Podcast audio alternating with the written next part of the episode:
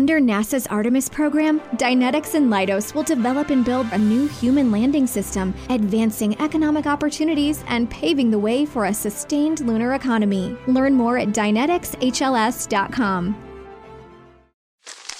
Me, me, me, me, me, but also you.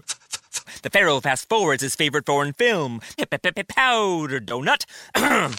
okay, what's my line? Uh, the only line I see here on the script is get options based on your budget with the name your price tool from Progressive. Oh man, that's a tongue twister, huh? I'm sorry, I'm gonna need a few more minutes. bulbous Walrus, the Bulbous Walrus. The name your price tool, only from Progressive. The owl ran afoul of the comatose coxswain. Progressive Casualty Insurance Company and affiliates. Price and coverage match limited by state law. Hey there. We at Blue Wire just wanted to take a second to thank you for listening to this podcast. We know everything outside is pretty scary and uncertain, but we're committed to helping you get through your day by talking about the sports and teams that you love most. If you're looking for more great podcasts to distract you, check out BlueWirePods.com. Thanks for listening. Enjoy the podcast and stay safe. Feels great, baby. I will be back here. I will be back here, and I will be back with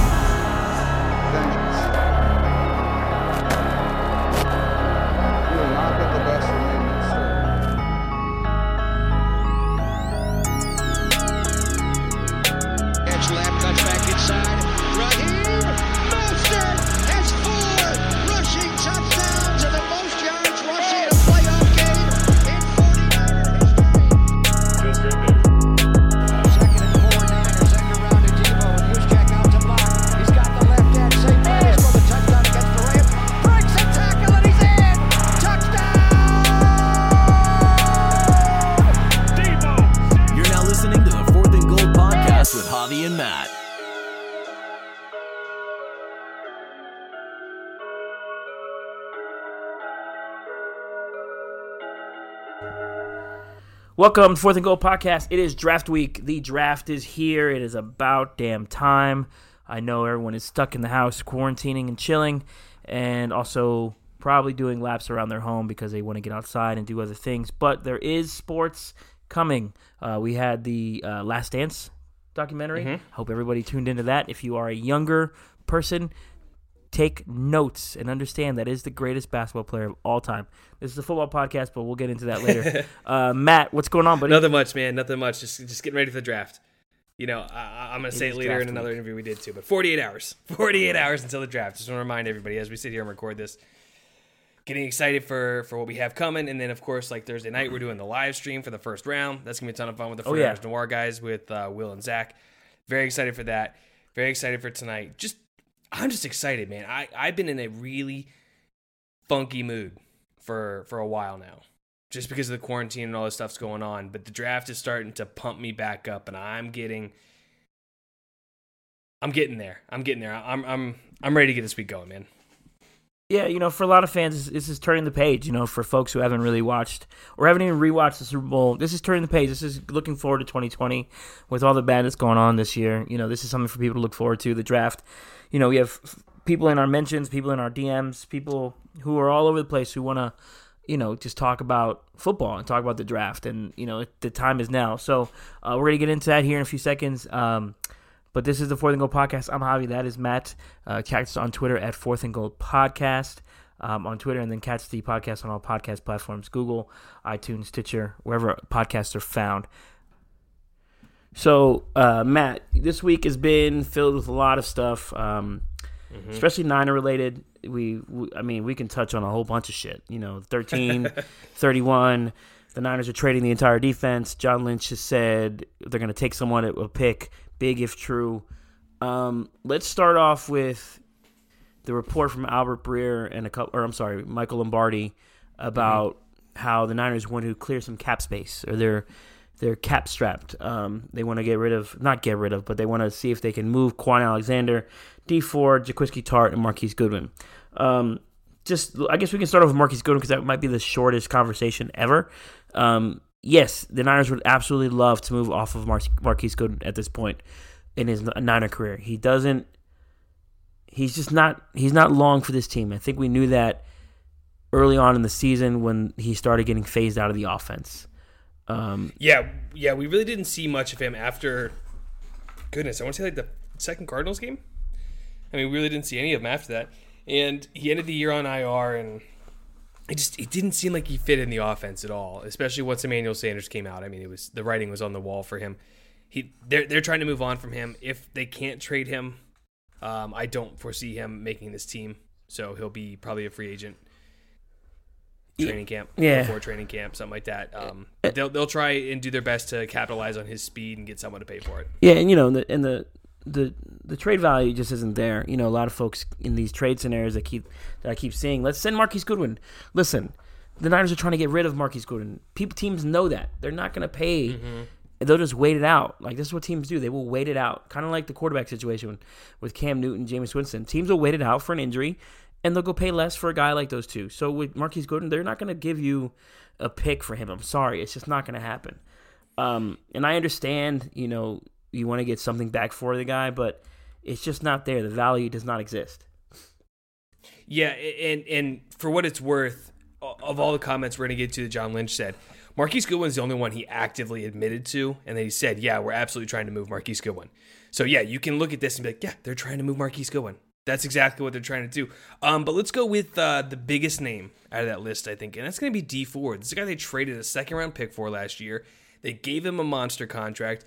They don't have an out that soon. I think it's after 2021 they have a contract out. Dee Ford, what kind of value do you think he has, and do you think it's true they're trying to move him? Um, I don't think they're trying to move him because they understand the cap uh, hit that they will receive if they try to move him now. I think it is very much in play that he's not on this team in 2021 um, because of the outs in his contract. And I think we talked about this a couple weeks ago. Um, it's, Dee Ford's a good player, no question. The issue with Dee Ford is his knees and his hamstrings. He was on um, KNBR a couple days ago. He talked about his hamstring um, and his knee. He kind of he dealt with the knee all season, and then the hamstring thing. They kind of knew it was coming before it actually happened um, because he was compensating from the injury to his one knee that actually ended Mhm. up injuring his hamstring. He, he he talked about it openly on KNBR, and the discussion was when he got hurt after that Saints game, uh, he could come back, but he kept re-aggravating it and re-aggravating it. So they said, sit down so we can have you for the playoffs. Otherwise, if he would have came back, he would have been done for the season because in a game he could have tore it and things like that. So the issues of injury, which a lot of fans questioned, I know I questioned, um, you know, some of the some of the commentary from 49ers media or beat writers about how they kept reiterating his injuries, but they were right to do so. You know, with Dee Ford's case, you know, they send a second round pick, um, and they pay him all this money, and he's only giving you 20, 25 percent of the snaps because of injuries. So, um, I would be okay with moving off Dee Ford next season, not this this coming season. The 2021 season, I can foresee him not being there. It's four and a half million dollar cap hit if he is cut or traded. Um, it, would make perfect sense, and it, you know this is part of why I've been pushing for another defensive lineman in this draft, whether that be pick 13 or 31, because you just don't know with Dee Ford. We saw the extreme drop off of the defense with pressure without Dee Ford. If you can find yourself another speed rusher in this draft, I'm not saying he has to be Dee Ford. I'm just saying he has to get to the quarterback um, in a different way or similar way to Dee Ford, but do so to where the defense doesn't just take a shit on you know pressures and sacks. you know there was no sacks in that Saints game. The pressure numbers went down without Dee Ford. You know they Yeah. they were averaging four to five sacks a game before Dee Ford got hurt. After that, that number dropped to like two a game, and that's that's all the difference in in a game. You need if you need someone on 38, third and eight, and they convert. You know, me and you were at that Falcons game. How many times did Matt Ryan just stand in the pocket Mm-hmm. and get a ball off to Julio? You know, in three or four seconds, it just happened. So you, Especially on that last drive. exactly, you, you gotta have you gotta have a backup, and part of that also goes to you know there is no Ronald Blair and you know the Damontre Moore, but that's also my point. You kind of have to find that second guy behind Dee Ford. Yes, Ronald Blair is coming back off an ACL injury, but the same talk about how Jimmy came back off an ACL injury, we have to give him a break. We're gonna have to have that kind of expectation with Ronald Blair next year too. So I would all I'd be all about getting an edge rusher in this draft, whether that be 13, 31, 156, you you know, 20, whatever. Just find one. You can find one. Yeah, I'm with you. I'm with you. And look, I I understand the fans wanting to trade Dee Ford. I get it. I get it. I understand where you're coming from. You think he's overpaid. You think he's not giving them enough. But my question becomes, who replaces him? Yeah. And a lot of times I pose that question, I get answers like, "Oh, well, Ronald Blair's going to come back. Oh, DJ Jones is going to come back. Oh, Kentavius Street's coming back. Oh, Jullian Taylor's coming back." Well, these guys are coming back off injury. Correct. They're not just coming back healthy, 100% ready to go. We're not sure how many of them are going to be ready to go for the start of the season. So it's really hard for me to envision a time when they're going to trade Dee Ford unless they get a high draft pick in return, which I don't foresee them doing just because of the said injury history. I don't foresee a team just being like, yeah, yeah, you know what, here you go. Here's a second round pick back in return for him, and we'll eat most of his contract. That's not how this works. It's not how this works. And whatever wild package people want to put together where they package 13, 31, and Dee Ford to the Redskins for second overall pick, just get that out of your head. Get it out of your head. Stop tagging me in that. I'm tired of seeing it. It's not going to happen. Um, I don't foresee. I keep saying foresee. I don't see Dee Ford being traded. I don't. No. Um, I, I think it's. I think they're going to have the conversations. Of course. I think if a team might call with an offer, they might listen. But I don't think it happens at the end of the day. Um, the next guy on that list, Kwon Alexander. Kwon Alexander was a very good signing at the time. It was, it was, it was an overpay. It's an overpay. Yes. And, and we have an interview coming up with, with, with Joe Fortenbaugh, and he talks about how the off ball linebacker is becoming less valuable. And he's correct. He's right. At the time, it was smart. It was a little bit overpaid, but that's what you have to do when you're a bad team to get these players. Kwon Alexander goes down with an injury in the Cardinals game, I believe, on Halloween. Yeah. Torn pec. And in steps Dre Greenlaw. And Dre Greenlaw played really well. Yes. Really well. And as it stands right now, the 49ers three linebackers might be one of the best linebacking cores in football. Between Fred Warner, linebacker one, Dre Greenlaw and his emergence, and Kwon Alexander. That makes Kwon kind of expendable because you're very rarely having three linebackers on the field anymore. Mm-hmm. I don't care how good they are at covering because all three of them can cover. I don't care. You're not going to have all three of them on the field at the same time. It's it's a very devalued position. Another player, I don't know if they can trade him just because of his contract. They have a massive out next year. After 2020, they have a massive out. They can just outright cut him and not take much of a hit at all if they can't find a trade partner. But I think you might be able to find a trade partner for Kwon Alexander. He's that good of a player. I know he's the heartbeat of the defense. I know that he gets people all hyped. I know he's Hot Boys University. I know he's he's does all this stuff for it. But at the end of the day, he's just not as valuable as his contract. I, another guy I don't see being traded this year. They will field phone calls. There's some linebacker desperate teams out there. Yes, and this class is the Ravens. class is The Ravens are desperate. The Ravens are desperate. The Packers are desperate. There's teams that desperately need linebackers to stay competitive right now. They might get enough in an offer to say, yeah, you know what? Okay, we're comfortable moving forward with what we have in house if we don't move on with Kwon.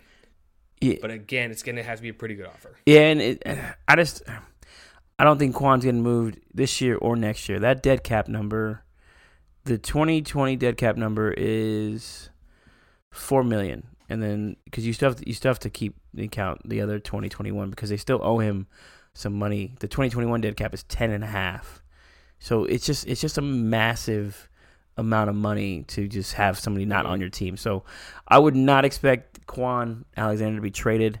I would expect them to have conversations about it, um, and maybe you know if a team takes him on, they're gonna have to redo the deal. But the the, the Niners would be you know held hostage on that money. So are you really gonna pay? Fourteen million dollars to have a guy not on your team. That's just not. That's not the Niners' way of business. So there's that. Um, the 2023-2024 portion of his contract is voided. Um, it can be voided out, so you know that there would be some savings there. Um, but just the dead cap money is, you know, part of it was to free up some cap space by restructuring him, so the Niners could have some more flexibility. Um, Mhm. But yeah, Kwon and Dee Ford are not getting traded. I would not think they'd be traded. Um, the fourth guy that was discussed, Kwaski Tartt. Um, Yep. Or you know what? Let me before we say it, before we stop before we go to Kwaski, me and you had this con- You know, people didn't believe us when I said it. Me and you had this conversation about the Dre Greenlaw emergence and would the Niners move off Kwon? Immediately, you said, "Hey, the contract's too big. It's not ideal." So you know, kind of Mhm. deaded the conversation.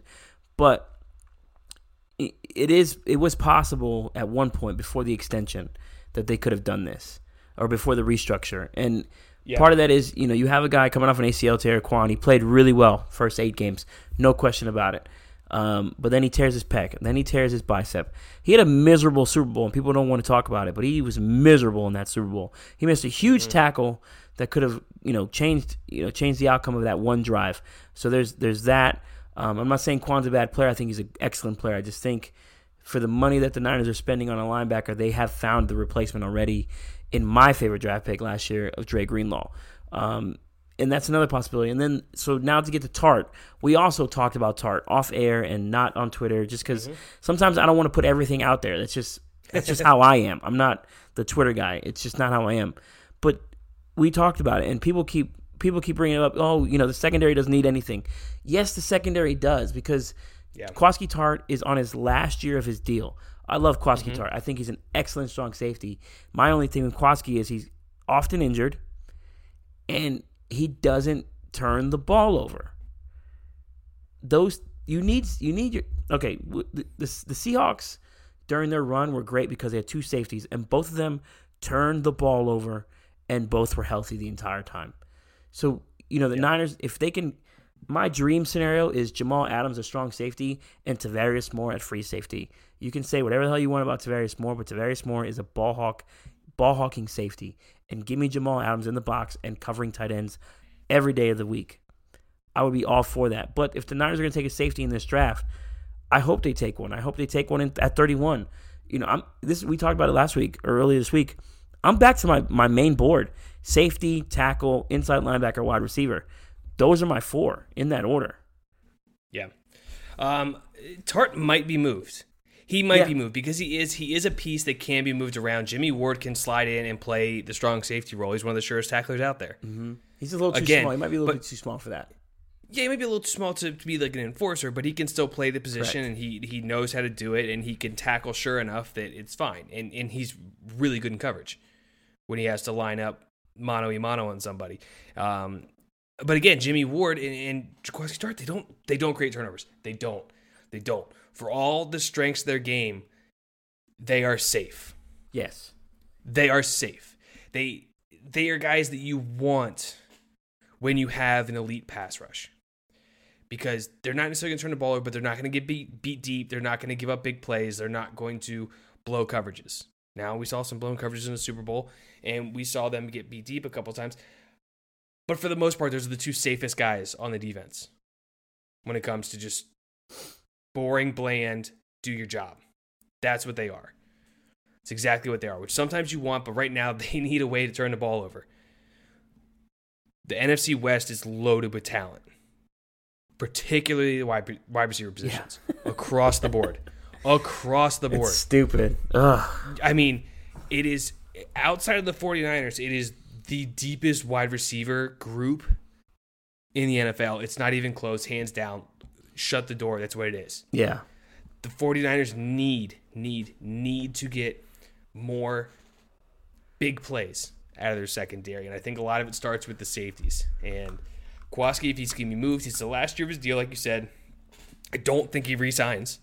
I don't think he comes back. He's one of the last holdovers from the Baalke era.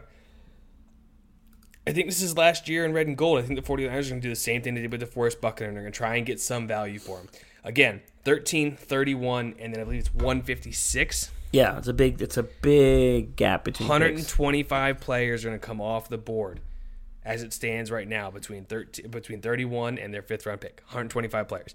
I don't think they stand pat at either of those spots, but we'll talk about that here in a minute. Look, there's guys that I my draft crush, Xavier McKinney, right? Mhm. He's a guy where he creates turnovers. He's a ball hawk. He, he's a guy that can do a little bit of everything. Um, you mentioned Jamal Adams. I've been screaming from the mountaintops for Jamal Adams since it became very, very clear that he was not going to resign in New York, and they have no interest in extending him, and they have no interest in paying him. Jamal Adams is that dude. He's that dude. Easily. I wanted him. I wanted him in 2017 when the draft was coming.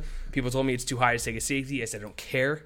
I don't care. I'll pay him that money. That's how good I think he's going to be. And sure enough, that's how good he is now. if they can go out and get a player for him, and it, that would require trading one of the first round picks. If that requires bundling a first round pick in Jaquiski Tartt and something else, do it. Do it. Go get this guy. Absolutely go get your hands on Jamal Adams. But when it comes to Tartt, I think the likeliness of people being traded out of these four, uh, Goodwin's one. Yes. Down at three, there's not even a two compared to Goodwin. Goodwin is just so likely to be either traded or, or gone that uh, he's number one. Yeah. Easy. Uh, number two, I'd say was Tartt. Three, Alexander. Four, Ford. Yeah, that's fair. Um, realistically, you know, we talk about value with with Marquise Goodwin. There, there, really wasn't, there isn't much there, and I'm not saying there's no value of him as like a person or a player. I'm just talking about NFL trade value. It's just non-existent. Yeah. With Kwaski, what could the Niners realistically get? I'm thinking more mid round, fourth, mid mid fourth round area, just because. Yeah, they could they could package him with a fifth and try and get a third. Yeah. But they're gonna have to package a pick with him to get that high. I think that's a fourth round pick is probably the sweet spot. Um, I think they might be able to get a third next year if they want to start stockpiling picks for next year as well. That's fair. Um, always, which is always a possibility with these guys, is they're going to get a pick down the road. Marquise Goodwin could be worth a fifth next year. Yeah. I think a team might be willing to pay that just for his speed alone. Yeah. I know Dallas really wants to get their hands on him. So, and John Lynch has said there's been a couple times they've been really close to having a deal for Goodwin. So I, I think it's inevitable that he gets moved. Um, a player they haven't talked about uh, that might be moved on draft day, Dante Pettis, is a guy that's clearly fallen out of favor in San Francisco. Uh, reclamation projects are a huge thing, especially during the draft, where where teams are willing to trade for guys that were high draft picks, didn't pan out in a certain situation, hoping that a change of scenery can be good for him. I, I, What, what kind of value does Dante Pettis have for you? Dante's another guy. You know, he has, he has, he st- he can still separate. He can still, you know, get open. The issue with him is hands. And you know, for those folks um, who listened to the 49er Noir podcast the other day and listened to Grant Cohn talk about how Dante just kind of had alligator arms when he went over the middle. And that's something the Niners do consistently, going over the middle. Um, Mm-hmm. And if you're making your quarterback look bad in practice, your quarterback's going to make you look bad in public. And I think part of the issue is Kyle and Jimmy falling out of favor with Dante, and, and that's also what I've heard. And you've, you know, and I think you've heard the same. It's both of them that are having an issue with Dante, um, Yeah. and his value to me. You know, you you you you traded up for him, and you got him in the second round. Another team may come, call, take, give you a fifth or sixth round pick this year. You know, if if that team missed out on a wide receiver that they have liked, and maybe they scouted Dante and they you know they liked him, they thought they could have got him in the third third round or early in the or mid second round, but the Niners had to trade up and go get him because the interest was there for Dante. So a team like that, you know, in the fifth or sixth round can come get him. And I, I think the Niners would take that at this point, but I also think the Niners may want to give him one more year here. Um, just because you never know what how this draft's going to fall anyways. If you miss out on a guy that you really liked in this draft and you know you, you just you just can't take that risk just yet um, with Dante because the, the the potential is there. We've seen it. We saw it. Like we we saw him light it up the last five weeks of the 2007, 2018 season. Um, so it's there. Maybe it's a confidence issue. Maybe it's a or uh, um, camaraderie issue. Maybe it's just a just something needs to be fixed between Jimmy and Pet Dante, Kyle and Dante, and just Me, me, me, me, me, but also you. The Pharaoh fast forwards his favorite foreign film, Powder Donut. okay, what's my line? Uh, the only line I see here on the script is get options based on your budget with the name your price tool from Progressive. Oh man, that's a tongue twister, huh? I'm sorry, I'm gonna need a few more minutes. bulbous Walrus, the Bulbous Walrus. The Name Your Price tool, only from Progressive. The owl ran afoul of the comatose coxswain. Progressive Casualty Insurance Company and affiliates. Price and coverage match limited by state law. Me, me, me, me, me, but also you. The Pharaoh fast forwards his favorite foreign film, Powder Donut. okay, what's my line? Uh, the only line I see here on the script is get options based on your budget with the name your price tool from Progressive. Oh man, that's a tongue twister, huh? I'm sorry, I'm gonna need a few more minutes. bulbous Walrus, the Bulbous Walrus. The Name Your Price tool, only from Progressive. The owl ran afoul of the comatose coxswain. Progressive Casualty Insurance Company and affiliates. Price and coverage match limited by state law. if Kyle is the offensive genius that he is, utilize Dante the best way he should be utilized. And maybe it's not going over the middle. maybe it is running that nine route. Maybe it is getting behind that those you know the split safeties. Maybe it's just keeping him away from getting crushed by a linebacker. Some guys just don't like getting hit. And that's fair. Yeah. Randy Moss didn't like getting hit. He didn't go over the fucking middle. Terrell Owens accepted that shit. Like he will go over the middle. Odell Beckham will go over the middle. Steve Smith will go over the middle and give you outside uh, uh, routes. So not every guy is built that way. So you know, give Dante a specific role in this offense, and maybe you see something. But um, but if they are going to trade him, I would say fifth or sixth round pick. So I'm going to say that Dante Pettis' trade value is at its lowest during this draft. Yes. And I think that's just because of how the wide receiver class is panning out. Uh, John Lynch came out and said it. Eric DeCosta came out and said it. And when you have two top GMs saying this, that you can find starting wide receivers in the fifth round. Both of them have come out and said that. That is huge. It is huge for two really good GMs to come out and say that. I, I buy it. I believe them. I believe that the talent is there. So for that reason, I think Dante Pettis' trade value is at an all-time low during the draft. I believe where his trade value is going to be the highest is training camp. Yeah. Once these guys get back on the field after not having OTAs, Yeah.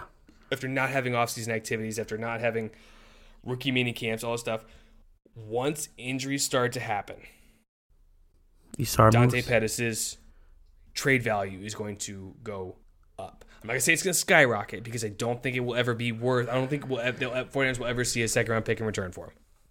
So I'm not gonna say it's gonna skyrocket. I agree. but it goes up. Yeah. it goes up during training camp once injuries start to pile up and teams are like, "Holy shit, we need more receivers." Yeah. If if the 49ers can't carve out a, a spot in the offense, like like you said, training camp is where his trade value is going to be the peak, and I think its valley right now is draft day. Yeah, no, that makes sense. I mean, it makes perfect sense. So, uh, two more things before we get to the interview with Joe. Here, we, we'll touch on with John Lynch's conversation yesterday. The first thing, I guess, um, I want to talk about is uh, Joe Staley. Um, the Niners are confident. Um, they are. They've kept good contact with Joe. Um, I think I think most of us really felt Joe Staley was going to stay anyways, at least for this year, going into his 14th season. I think Joe Staley played excellent football down the stretch when he was healthy. Um, he completely shut down Jadeveon Clowney. He was outstanding in the Saints game. He played well in the Rams game. It, it, Joe looked like Joe down the stretch, and he had a great playoff run. Obviously, the Niners ran the ball down two teams' throats, um, and I don't think Joe allowed a sack in the last five or six weeks of the season. So I don't I don't think he's going to um, retire right now. Um, the words that John Lynch said, he said, "We're encouraged. We've heard nothing that would lead us to believe that Joe is not going to play." So you know, I, I'm going to take John's word on this one, and you know, I, I'm sure they're preparing for the future without Joe. Because you know this class does have some pretty good tackles. Maybe next year's class has some good tackles as well. But I think they've already started the process to prepare for his departure. But at, right now, at this moment, Joe Staley is a 49er 2020. Yeah, uh, from what I've read, he's down in San Diego doing his normal off-season training stuff.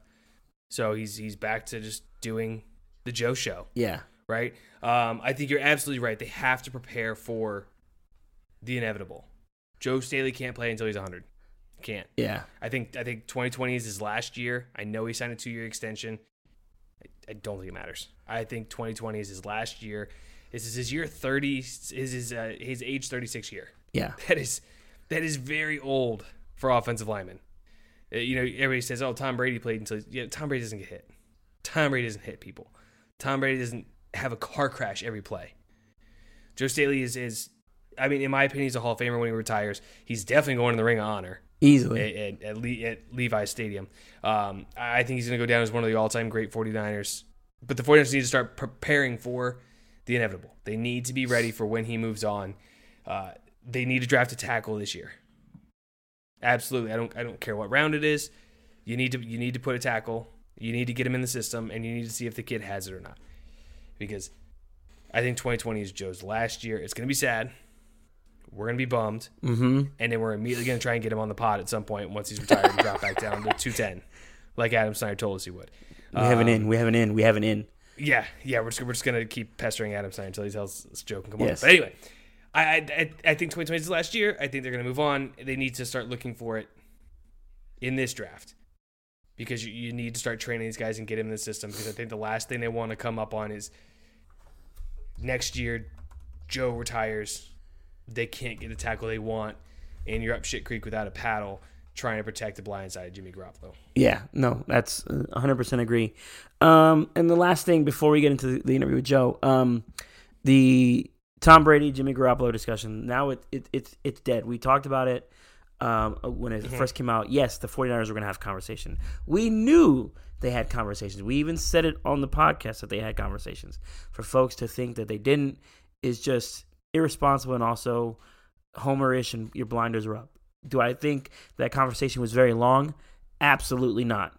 Um, you know, I think it was more like, hey, John calls Kyle. John says, hey, Kyle. Kyle's like, what's up, dude? Uh, Tom Brady wants to be a Niner. Kyle, no. Okay, end of discussion. It's just, it, it made no sense for the Niners to go ahead and get Tom Brady. We talked about it before. It just doesn't make sense. It didn't make sense then. We understood that Tom is from California. He's a, he's a Bay Area guy. You know, he grew up a Niner fan. The whole he was there during the catch game, et cetera, et cetera, et cetera. But they like Jimmy Garoppolo, and I think all the reports out there that say they don't like him um, are just unfounded. I think part of the issue with the Niners last year with their offense was the lack of wide receiver talent. I'm not saying anything bad about Deebo or KB or Emmanuel Sanders, but you know we saw. I think the idea of, of the of Kyle Shanahan and his offense is predicated off what he did in Atlanta with Julio Jones and Matt Ryan. I'm sorry, there is no Julio Jones on this 49ers roster. So you're not going to get those deep passes. Those are really explosive plays. But the Niners still led the league in explosive plays anyways because Kyle can scheme his guys open. He he adjusted his offense for his tools that he had in his toolbox. That's just how it works. So the whole Jimmy Garoppolo and Tom Brady thing, yes, we knew they had the discussion. We knew it was over. And I like the part where Kyle said John says we kept Jimmy in the loop the entire time. This is exactly what I had told a bunch of people on Twitter. Jimmy knew the whole time. This is also part of them having the same agent. You know, Tom may have had an interest Yep. to go to the Niners, but there's also a leverage play here, trying to get a little bit more money from another team. And it was always Tennessee and it was always Tampa Bay. That's how it was. And when that all comes out, I will tell you again the same thing I'm telling you now. So um, it's it's dead now. Tom is in Tampa, Jimmy is in San Francisco, and the NFC Championship game is going to be the 49ers versus Tampa Bay in San Francisco. Period. yeah, no. Um, it- it- they kept Jimmy in the loop. This wasn't like they had a discussion like, shh, shh, shh, Jimmy's coming, Jimmy's Yeah. coming. Let's, let's talk about something else. Oh, hey, Jimmy, how are you? No, they they kept him. Of course, they kept him in the loop. He's a franchise quarterback. They're paying him like a franchise quarterback. Whether or not you believe he is a franchise quarterback is, is neither here nor there. Can Jimmy Garoppolo be improved upon? Yes, yes, he can. Was Tom Brady the answer? No, no, he wasn't. Okay, cool. Let's move on. That's all it was. That's that's what the conversation was, and I- I'm happy John aired it. I'm happy he put it out in public because now people can finally hear it from, you know, the mouths of babes that that that's that's what was happening. Yeah, you know, and part it's no, of it, it's no longer secret. It's no longer surprise. It's no longer rumor. It's no longer conjecture. It's straight from the mouth of John Lynch, who has been outside of the one denial of a Solomon Thomas trade rumor that it ended up being pretty real. mm-hmm. He's been very brutally honest with everyone. yeah, Now he might wait until after the fact to tell it because he doesn't want to tip his hand because they play everything so close to the vest. Yeah. John Lynch has been very out outspoken and he's been very direct with media, with fans, with everyone. No, and that's that's exactly what you want from your GM. You want him to be uh, candid when he has to be and secretive when he has to be. It's just the way it goes, and um, not every rumor deserves to be discussed in public. The Niners had already expressed their content and happiness with Jimmy Garoppolo at the combine and after the Super Bowl, and you know all that Jimmy has done since he's gotten here is won games, twenty-one to be exact, two playoff games, a Super Bowl appearance. You know, great. Say what you want about the playoff run. Um, the fact that he's still the quarterback to that led this team midway through the season and towards the end of the year to get them in position to have the number one seed. Like as, how, how soon we forget those last games. Even you know, even the loss against the Ravens, he was outstanding. The Saints game, he Yeah. played well. The Rams game, he played well. Like there was, there's too much good tape out there to suggest that they're gonna just move on from him. You know, we've had our discussion on Twitter and even on here. Yes, there's only a couple quarterbacks that I would replace him with. But at this point, Mm-hmm. I'm riding with Jimmy. I'm all in on Jimmy G. Let's just keep this thing rolling. We'll see you guys in the playoffs. Like let's that's where I'm at right now. all right, Matt. With currently no NBA, NHL, or MLB, you might think there's nothing to bet on. Um, well, you'd be wrong. Our exclusive partners at BetOnline still has hundreds of events, games, and props to wager on. From their online casino to poker and blackjack, they're bringing Vegas to you. I know I'm missing the NFL. You missing the NFL? Well, Oh, yeah. it's no problem. No problem at all. Bet Online has live daily Madden NFL 20 simulations you can bet on. You can still bet on Survivor, Big Brother, American Idol, stock prices, and you know how that market's going right now. And you can even bet on the nation's Nathan's hot dog eating contest in July. All open 24 hours a day and all online. Use promo code BLUEWIRE to join today and receive your new welcome bonus. That's promo code Blue Wire, all one word. Bet Online, your online wagering solution. And welcome back to the Fourth and Gold podcast. We are here with a big episode. It's gonna be a lot of fun tonight. We have a couple interviews lined up. We've also got our own draft stuff to talk about. It's gonna be a long one. That's okay. That's what we're here for. I am Matt, and as with, with me as always is Javi. Javi, how you doing, man? I'm good, man. How you doing? You know, still in quarantine, dude. So just kind of living life right now. And just uh, as we record this, we're about 48 hours away from the draft. So I'm getting excited. Yeah, it's definitely exciting times. We uh we are excited tonight though. We do have a big guest uh, from Joe Lo and Dibs of 95.7 The Game, Joe Fort- Fortenbaugh um, of 95.7 The Game, like I just said, and then of course he's on ESPN Daily Wager, the betting um, an analyst for ESPN. Joe, how are you doing? First thing you want to do is you don't want to say big guest. You what what you want to do is you want to undersell and over deliver. So just be like, we got this okay guest coming on. Uh, he might be all right. And then if I deliver for you guys, people are going to be like, oh my God, why did they say that was a lousy guest? The guy was so good. That's the best approach you can take. Now you've built me up to a point where I don't know if I can deliver on that, but I certainly will try now that I'm done with this opening monologue. It's great to be with you guys. This is the power of Twitter, right? Like, Yes. for all the negativity that's on there, there is also a positive element. And yesterday we were having a nice, pleasant, or a couple days ago, whenever it was, nice, pleasant 49er conversation. No one was yelling. No one was trying to force their take down anyone else's throat. We were just bouncing back and forth. And then it led to, hey, can you jump on the podcast? And yes, absolutely. I love talking football. So thank you very much for the invite. I appreciate it. Absolutely, absolutely happy to have you. So I'm glad you brought up that conversation because that's why we brought you here. So there, John Lynch has taken a lot of hits for his draft picks over the years in the last couple years. He's hit on a lot of them, he's missed on others, and people like to focus on the negative. So what I want to do is I want to take everyone back to the Jim Harbaugh days and the Tomsula days and the Chip Kelly days. And I want to talk about the GM the 49ers had then and how his drafts have aged over the years. So, Joe, talk to me about Trent Baalke. Why should 49ers Twitter and 49ers fans be so happy with John Lynch? uh, how much time you got? Who'd be the first to answer that? so we're doing this thing on the radio show, right? The build up to the draft and with everything that's going on in the world, people say it's tough time to try to put together content. It's not. You just got to spend a little bit more time thinking, but the Mhm. draft gives you plenty of opportunities. So what we've been doing is since it's the start of a new decade, we're kind of looking back on the decade that was in Niner drafts. One day, each day, we take one draft class working up from 2010 all the way up to 2019. Just just going back through because most draft experts will tell you, most NFL experts will tell you, you can't grade a draft for at least three years, right? So it's gonna be tough to grade the Nick Bosa draft, but you know, he looks pretty good so far. but if you go back to 10, 11, 12, and these are all Baalke's drafts, Baalke started in 10 and then went up to 16, so he had seven swings at it.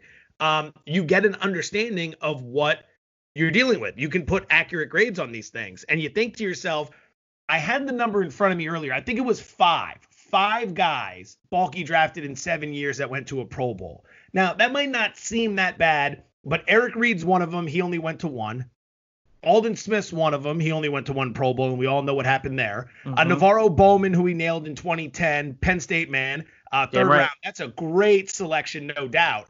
But you work your way through, and I'm blanking. Mike Iupati was also in that 2010 class. He went Mhm. to Yeah. the Pro Bowl, and I'm blanking on whoever the fifth one is. But the point being, even the guys they got that went to Pro Bowls, They're not. Oh, Buckner. Of course, it's Buckner because that was his last draft class. But Right, that's only right. one Pro Bowl, and they traded him away. So ultimately, there were so many swings and misses. We remember Baalke for taking shots on those injured dudes, Team ACL, and all the jokes that used to come out. But good God, man, you go back through with the second and third round, they missed on so many third round picks. Uh, they hit on Bowman, but then you work your way through it. Chris Culliver didn't plan, pan out to be anything. Uh, they didn't have one in 2012. The- Uh, Corey Lemonier in 2013. I don't even know if I'm saying the name right. Marcus Martin and Chris Borland in 2014. And someone was trying to tell me how great Borland was. Well, yeah, he played like eight games and it was nice, but then he retired. That's not a Yep. good pick. He didn't even make it a year. Eli Harold was okay. That's a 2015 third rounder. And then Will Redmond. So, I mean, anyone can hit in the first round. It's still tough. But once you get to those middle rounds, man, the economics of the second and third round picks, those guys are the most valuable. They're like the red properties in Monopoly. Those are the most valuable properties. Illinois, Indiana, and Kentucky. That's what the second and third round of the draft are. And Baalke swung and missed badly through most of those picks. Yeah, the, that those mid rounders were just were bad. You know, I, I guess we can give them a little bit of you know Buckner, Armstead, Ronald Blair, Tartt, uh, and then you go through the list. Jimmy Ward. You know, it's just he hit on some and then he missed very bad. I know there was a there was a conversation about you know when they traded Alex Smith away and how he flipped all those picks for so many players. But to your point, like you said, Chris Borland, Borland yes played six seven games and he had a great you know those great games, but he didn't finish the season. Um, with with with Baalke, what what do you think was his just his undoing? Was it just his drafting? Was his lack of movement in free agency? What what was the ultimate undoing with him? I think ultimately Baalke's problem was a pro- it was an institutional problem. It wasn't just him. You know, it's easy to sit here and point the finger at him because everyone lived, loved Jim Harbaugh, but they weren't in sync as an organization. You know, Baalke took over for Scott McCloughan, and then a lot of McCloughan's guys contributed to the success Harbaugh's teams had.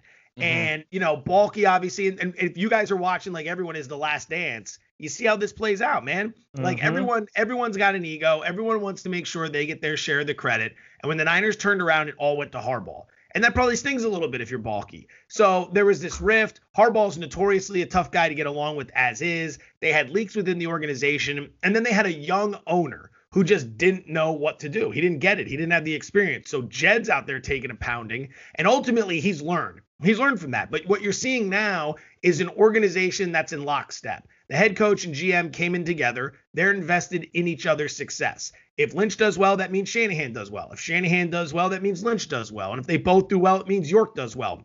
That's how you do it. When you're building an organization, the owner hires the GM, the GM goes out and gets the coach, and then the coach and the GM work together to get the quarterback. That's how it plays in that order. You have to have them all invested in one another, or you got a mess on your hands. Look at the New York Giants. It's like, all right, you got one GM, he hires a coach, you fire the GM, you bring in a new GM, he hires his own coach, but he fires this other guy, and then they draft a quarterback, and then you fire the the, the coach again, and then you bring in a new coach, and you got to get a new quarterback. It's like, what the hell are you doing? Like you can't like that's Matt Nagy in Chicago, man. He comes in and he's got to he's got to sit there with Mitchell Trubisky and he's got to make it work. He's taken lumps because that wasn't his guy, that was Pace's guy, but he's Yep. got to find a way to coach him up. So that's where the Niners are now, organizationally aligned, which is very important. With Baalke, that wasn't necessarily the case. Tough to get along with Harbaugh, and I think that was one of the big problems. Harbaugh had guys he wanted to draft, Baalke had different philosophies, and, and that clash just was never able to be resolved. And I think part of it actually comes from the personalities of Harbaugh and Baalke, not just with each other, but with the media. And when you look at Kyle Shanahan and John Lynch, Kyle Shanahan's not great with the media. I think he's better than we all thought he was going to be. But John Lynch has never met a microphone he didn't love. And he loves to talk to the media. And I think he gets to take a lot of the heat off Kyle Shanahan, especially around draft time when all these questions be fired at him. John Lynch is willing to stand in front of the camera and talk to everybody. Baalke wasn't. Harbaugh notoriously notoriously salty with the media in games, especially after losses and when things weren't going well. I think that the organization, I like the way you said they took their lumps. They learned from it because now they've moved on. They figured out. Jed figured it out. But I think the relationship between Lynch and, and Shanahan is the biggest component to them having success in turning this roster around. Oh, no doubt. The beauty of Lynch is that as a former player, he gets it. And the beauty of Shanahan is that growing up as a coach's son, he's been around the game forever. He gets it. They get it. That's the key. They get it. They know what it's like to be a player. They know what it's like to be a rookie. They know what it's like to be a veteran. They know what the locker room's like. They know how to balance that. Lynch isn't trying to be a star. Lynch is just trying to be a general manager. If Kyle gets the credit, what does he care? That's what's awesome. Lynch is a Hall of Famer in his own right. He's going in at some point. He doesn't need to sit here and get into a pissing match over whether or not he gets the credit. And Kyle doesn't seem to care at all. He's just a true football guy. Like he's going to do his thing and it's going to work out.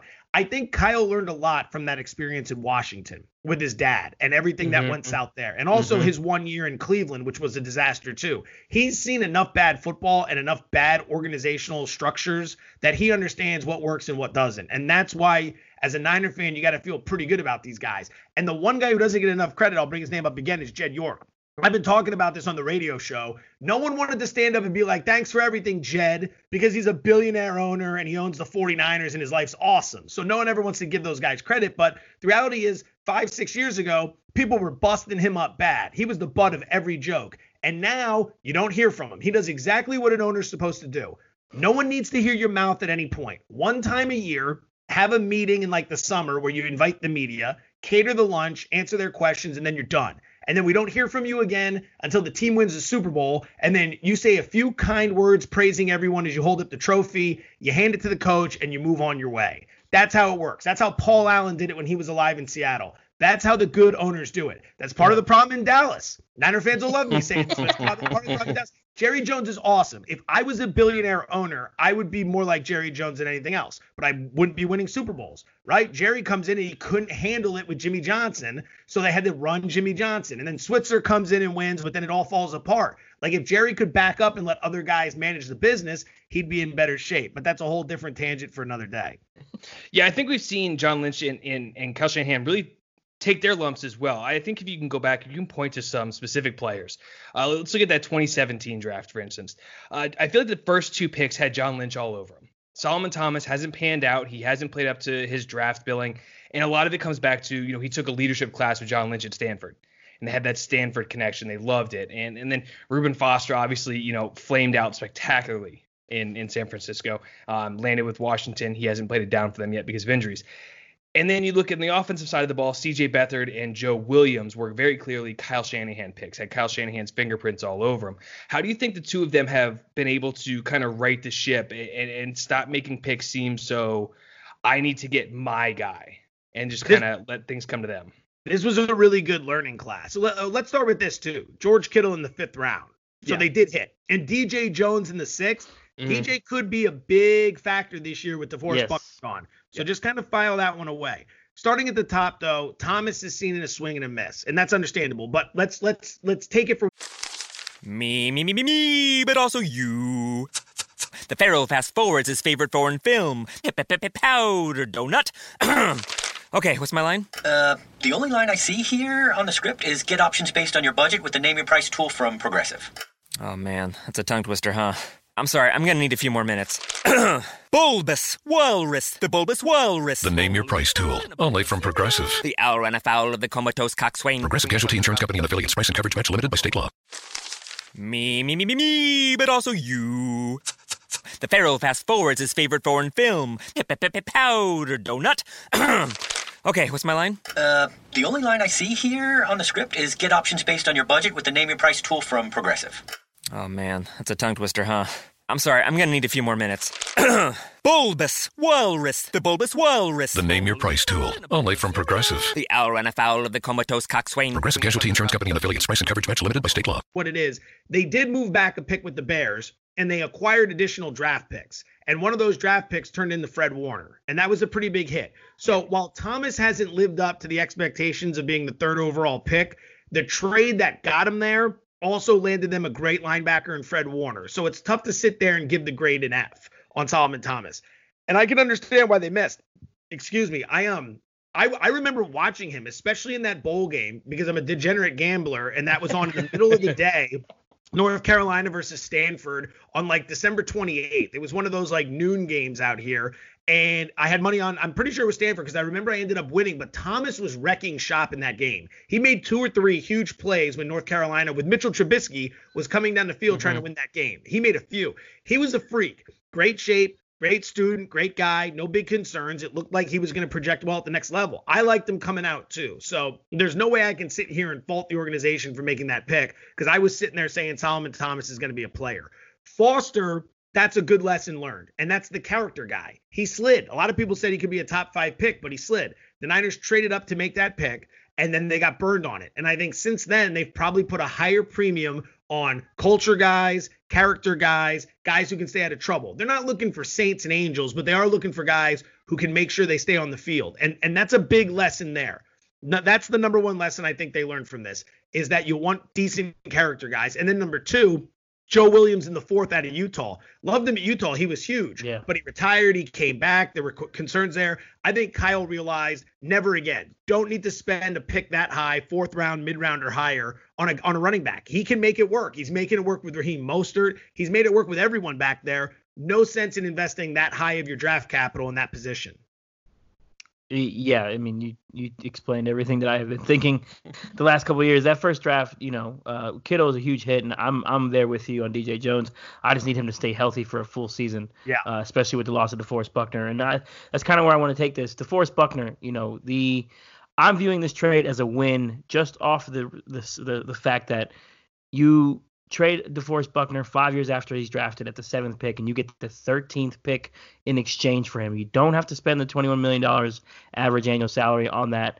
Um, where are you with that DeForest Buckner trade and acquiring the 13th overall pick in this year's draft? It's tough. It's so tough because you draft guys like Buckner hoping they turn out to be what you think. And then when they do, you want to pay them and you want to continue to have him as part of the organization. He produced when this team stunk. Let's remember that. Armstead Yes. didn't. Mm-hmm. There were a lot of guys who weren't making plays when these guys stunk. He was. He's been good since he came in. And to get to this point where it's time to get paid and to not have it get done, it stings, especially when he played a huge role in this rebuild. The problem is this is what happens when you draft well and you win. You end up having a lot of good players and you got to pay them. So let's ask ourselves how much money do you want to put in the Buckner, knowing how much you have invested in Garoppolo, knowing how much you're going to need to spend in a few years on Nick Bosa, on George Kittle very soon, on Fred Warner very soon, on Mike McGlinchey, on the other tackle position because Staley's going to retire. Think about it. And at corner, too. I mean, I'm hoping when we'll get into this, I'm sure that they draft a corner because that's a premium position. It costs a lot of money on the open market. You want to draft and develop quarterbacks, tackles, pass rushers, and corners because if you're paying for them in free agency, it's going to cost you a fortune. Look at the Eagles and Darius Slay. They had to give up picks and a monster contract. So the point being, it's tough to see him go, but the Niners understand. They're forward thinking. They do realize they're going to have to make tough decisions.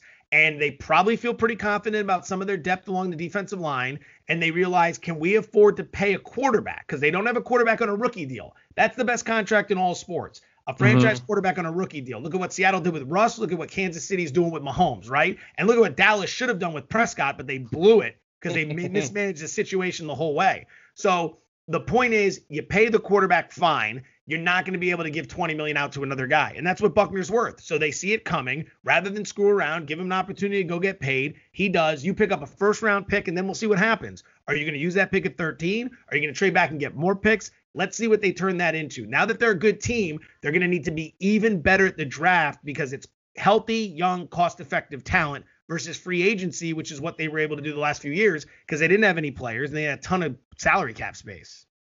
So let's let's dive into those players. So they got guys like Dee Ford, they got guys like Kwon Alexander, Jaquiski Tartt is going to be due for an extension, and Marquise Goodwin has been on the out and out for a while now.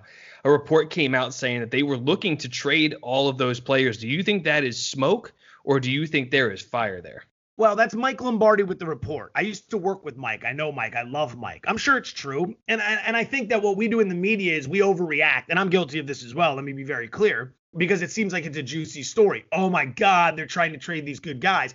I think guys are having conversations about everyone right now. Like Mhm. Green Bay's not having conversations about Aaron Rodgers. Seattle's not talking about Russ, but all these other guys are up for grabs. Everyone's trying to get organized. Like we've all played fantasy football. We talk about everyone. And then if that get, report gets out, okay, technically I talked about him, but how serious was it? What you have to look at is as follows. D, Dee Ford costs a lot of money. He costs Yep. a lot of money. He's $15 million this year, and he can't play a lot of snaps. That's not going to help the team all that much. It's really not. But the good news on Ford is after you get done paying him this year, you can get out of the contract next year. It'll be a $4 million dead cap charge. You don't want to have a lot of those, but you can get out of that deal. And I think that's ultimately what's going to happen. I don't see anyone wanting to take on the Dee Ford contract.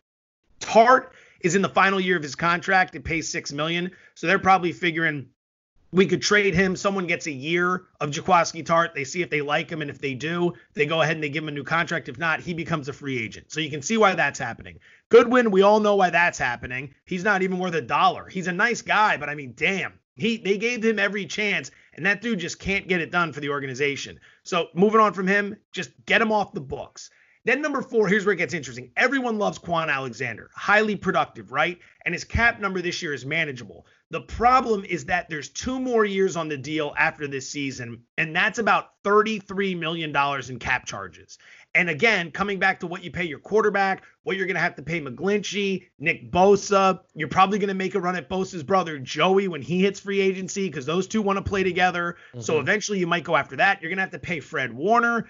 It's going to get expensive. So can you afford to play an outside linebacker 33 million over two years? Probably not. That's why they're trying to move on from uh, Kwon Alexander, in my opinion. So it's all just about dollars making sense. And it helps that uh, you know John Lynch did hit Andre Greenlaw this past. Oh yeah, yeah. So that that question. helps. He stepped in and he played really well, and I think that's that's a non-premium position. It's not to knock the outside linebackers, but if you're not a three-four outside guy uh, like Von Miller, who plays a huge role rushing the passer, ultimately you're not going to be a position that's worth that much money. It sucks, it's insulting, but you pay quarterbacks, you pay the guys who protect quarterbacks, you pay the guys who rush quarterbacks. You start there. Outside of that, you have to start making sacrifices. People realize the running back position is where you can make a sacrifice. That's become common knowledge. I'm starting to think you can make some sacrifices at the wide receiver position as well. You probably aren't going to spend a ton of money at safety. You don't want to spend a ton of money at linebacker. You are going to pay decent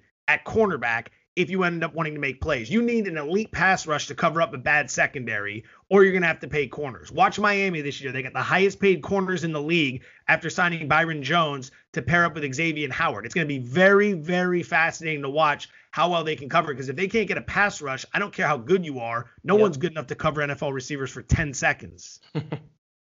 maybe Deion. Maybe Deion. Maybe maybe Deion. yeah, maybe prime Deion. Uh, so so let's let's look forward a little bit here now. 13, 31, and then nothing until the fifth round. How do you see the 49ers managing this draft? All right. So, based on everything they're telling you, uh, at 13, they want to trade back unless one of six, quote, foundational players is on the board. That's what John Lynch told the media yesterday. So, yep. six foundational players. That's probably Chase Young from Ohio State, Jeff Okudah from Ohio State, uh, it's probably Isaiah Simmons from Clemson. You get where I'm going here. At least one of the yep. offensive tackles, maybe two of them, maybe one of the wide receivers. I don't know if that's going to be an option for them at 13. I really don't. So if they want to trade back, fine. They need picks. They got two in the first round. They don't draft again until five. Again, the guys who are selected at like 25th overall, there's not a lot of difference between them and the guys at 40 and the guys at 48. Like the economics have shown that the second and third rounds are where the best values are. The key to the first is that you get that fifth year option if you want to use it, but the second and third is where you got to make make the sunshine. Hey, you got to make it hay while the sun's shining. That's what Belichick learned a long time ago. He was the master of trading back. That's what Seattle does. Seattle's always trading back. I think John Schneider's done it every single year. Mm-hmm. So if I'm the Niners and one of those foundational pieces is there, great. I like CJ Henderson, the corner from Florida. He ran sub 4 3. You got three corners who are going into the last year of their contract uh, K'Waun Williams, Richard Sherman, who's also aging, and uh, Ahkello Witherspoon. I don't know if you can bank on Tim Harris, the rookie from last year, or Emmanuel Moseley to lock it down. I think you're going to need to invest in the cornerback position. It's very expensive in the open market. And at the same time, uh, you're in a division where you play Russell Wilson twice, Sean McVay twice, and now Kyler Murray, DeAndre Hopkins, and Larry Fitzgerald twice. You're going to need to cover. So I'd look there. I, I, think you can do better with wide receivers later on. It's a deep class, and the position doesn't require that heavy of an investment. So yes. I would probably go corner at 13 if Henderson's there, and if not, trade back. At 31, if you already got your corner, great. Go get your wide receiver. If not, trade back. I'd be looking to trade back nonstop. And I wouldn't be surprised if they traded back twice and then Niner fans come off day one and they're thinking, ah, oh, man, you know, we didn't get a whole lot. It's not sexy. Yeah, but if you're drafting three or four times on day two, you're going to mm-hmm. be in mm-hmm. decent shape right there. Yeah, I absolutely agree. And I, I, I really think it's okay to pass on one of these wide receivers at 13 and just focus on the defense. The the, the common X factor here is just it's Kyle Shanahan. He's been ma- he's been making it work you know, even when they were bad, they were still putting up offensive numbers with Kittle and, and Marquise Goodwin. And then this past year, of course, we saw how the offense ran with a healthy Jimmy Garoppolo. Um, but you do do this ESPN wager, uh, daily wager show. The the over under on the Niners wins in the 2020 is 10 and a half. Uh, is that a good number to bet on, taking the over or the under? I wouldn't. I, I, probably wouldn't bet it because of a few reasons. Number one, we haven't seen the schedule yet. The schedule is very, very important. We got to figure out how many times are in the Eastern time zone, how many primetime games, how many back to backs on the road. How many times are you going to be playing someone who's coming off a bye? How many times are you going to be playing someone who's got normal rest where you're on a short week? All these things need to be factored in all of them. Some people look at the schedule and they're just like, all right, at Arizona, that's a win. Not really if the Cardinals are off a bye and you've played two straight on the road in the Eastern time zone and you've been traveling. Like, there are a lot of things you need to account for with the schedule. So I always say take it with a grain of salt until you see the schedule. It's a big number. I'm confident the Niners play pretty well this year, but let's remember they have a first place schedule this season. They won the division. Mm-hmm. They got everyone. They're not going to catch anyone by surprise, and all these coaches are going to have the opportunity to study Niner game film and Kyle Shanahan game planning for an entire offseason. Arizona will be better. I think Seattle takes a step back, but will still be formidable. I don't know what to make of the Rams just yet. I'm not going to discount them. I'll tell you that much. I don't think they're a 12 win team, but I won't discount them. So it's going to be a tough division. Brady's in the conference now. Uh, Brees is back. It's loaded. There's a lot going on, and I think that Philadelphia is going to be healthy, so they'll be better. I think Dallas is going to be better because subtract addition by subtraction. You finally got Jason Garrett out of there. so you got a lot you're dealing with, man. You got a lot you're dealing with. So what that would be for me is probably a pass. I think a lot of people are going to look at the Niners and they're going to say, yeah, they're going to win 11 or more games. And when everyone's thinking that, you realize Vegas casinos weren't built that way. So if I had to do something, I'd probably, probably bet the under, but that would mostly be because I'm fading the popular consensus opinion. But I'm not telling you to go do that because I wouldn't advise that. Well, well, I appreciate that because I, I, I do dabble a little bit in gambling. I don't get too much into it. Um, Good for you. It can be it can be addictive. Um, but uh, Joe, you know, we thank you for coming on today. Let the people know where they can find you um, on Twitter, Instagram, and of course, obviously on your radio show on ESPN.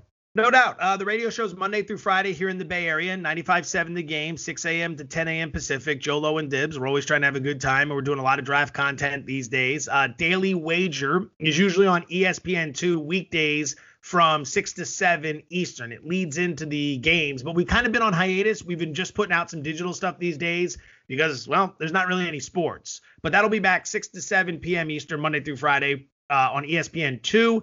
And then on Twitter, it's just at Joe Fortenbaugh. And if you've got questions, comments, that stuff, I always love interacting with people. So hit me up if you got anything going on. Love to talk sports. Hey Joe, this is awesome. Thank you so much for joining us, and uh, we'd be happy to have you back once uh, once we see that schedule, and you can run through it with us and give us uh, some solid advice on how to wager on that. No doubt. I appreciate you guys having me on. Thank you so much. I had a blast. Thank you. Hit me with your elevator pitch. What do you want to happen with 13 and 31? Yeah. Me? You want me? Yeah. Okay. Yeah. Well, oh yeah, yeah, that's right. I'm all over the place right now. Sorry. Um, I want 13 to be moved, and I want 13 to be moved. Okay. We talked about it uh, before the show. We were just chatting all day today. Actually, you weren't that busy at work. Yeah. About fucking time. Um, I, I think moving 13. You know, we talked about it a couple of weeks ago on the pod. You know, you can't move back too far. However, if the Niners were to move anywhere between 18 and 21, I'd be okay with that because because of the other picks you might attain from there. So like who picks at 18 and 21? Um, let me pull it up real quick. But the, the uh, 18 is Miami, and then 19 and 21 is gonna be Philly, I believe. Yeah, so 18 through 21, you know, the ability to get picks, you know, in the 50s, um, and also, you know, maybe the 80s or 90s.